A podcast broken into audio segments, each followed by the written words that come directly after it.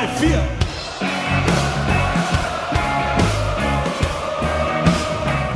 Die Band Die Ärzte gehört zu den Highlights von Festivals, wie hier vor zwei Jahren bei Rock am Ring.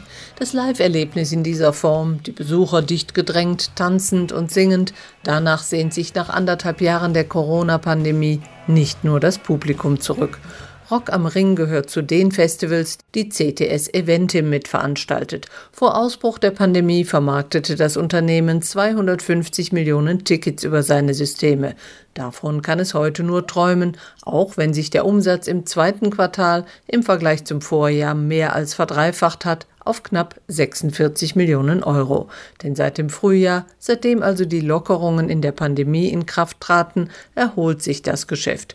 Vom Vorkrisenniveau zwischen April und Ende 2019 da wurden mehr als 400 Millionen Euro Umsatz erwirtschaftet, ist das Unternehmen aber noch weit entfernt. Die Sehnsucht der Menschen nach Live-Entertainment sei groß, ließ sich CTS-Eventim-Chef Klaus-Peter Schulenberg in einer Mitteilung zitieren. Von der Politik forderte er klare Rahmenbedingungen, damit Veranstaltungen künftig wieder wirtschaftlich durchgeführt werden könnten. Veranstaltungen nur für Geimpfte und Genesene oder auch Getestete, damit aus den Großveranstaltungen keine Superspreader-Ereignisse werden. Darüber denkt auch der Bundesverband der Konzert- und Veranstaltungswirtschaft nach.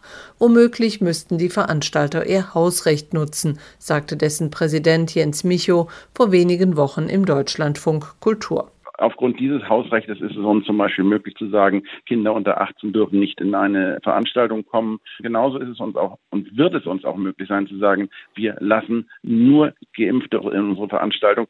Dann muss es aber auch möglich sein, eine Veranstaltung ohne Abstandsregeln durchführen zu können. Nur das sei wirtschaftlich, ist aus der Branche immer wieder zu hören. Große Ticketverkäufer und Veranstalter wie CTS Eventim kommen zwar noch recht gut durch die Krise, so erwirtschaftete das Unternehmen im zweiten Quartal einen operativen Gewinn vor Zinsen und Steuern von gut 99 Millionen Euro.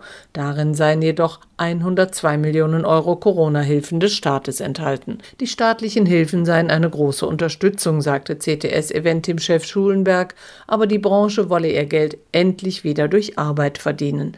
So forderte auch Olaf Zimmermann, Geschäftsführer des Deutschen Kulturrats, gestern im Deutschlandfunk. Die Politik hat sich entschieden und hat gesagt, wir wollen eine Freiwilligkeit machen. Dann kann sie jetzt nicht überall die Daumenschrauben anziehen und sagen, also ihr dürft aber gar nicht in die Kultureinrichtungen hineingehen. Dann wären Festivals wie Hurricane oder eben Rock am Ring so bald wohl nicht mehr möglich und würden die Veranstaltungsbranche noch weiter schwächen.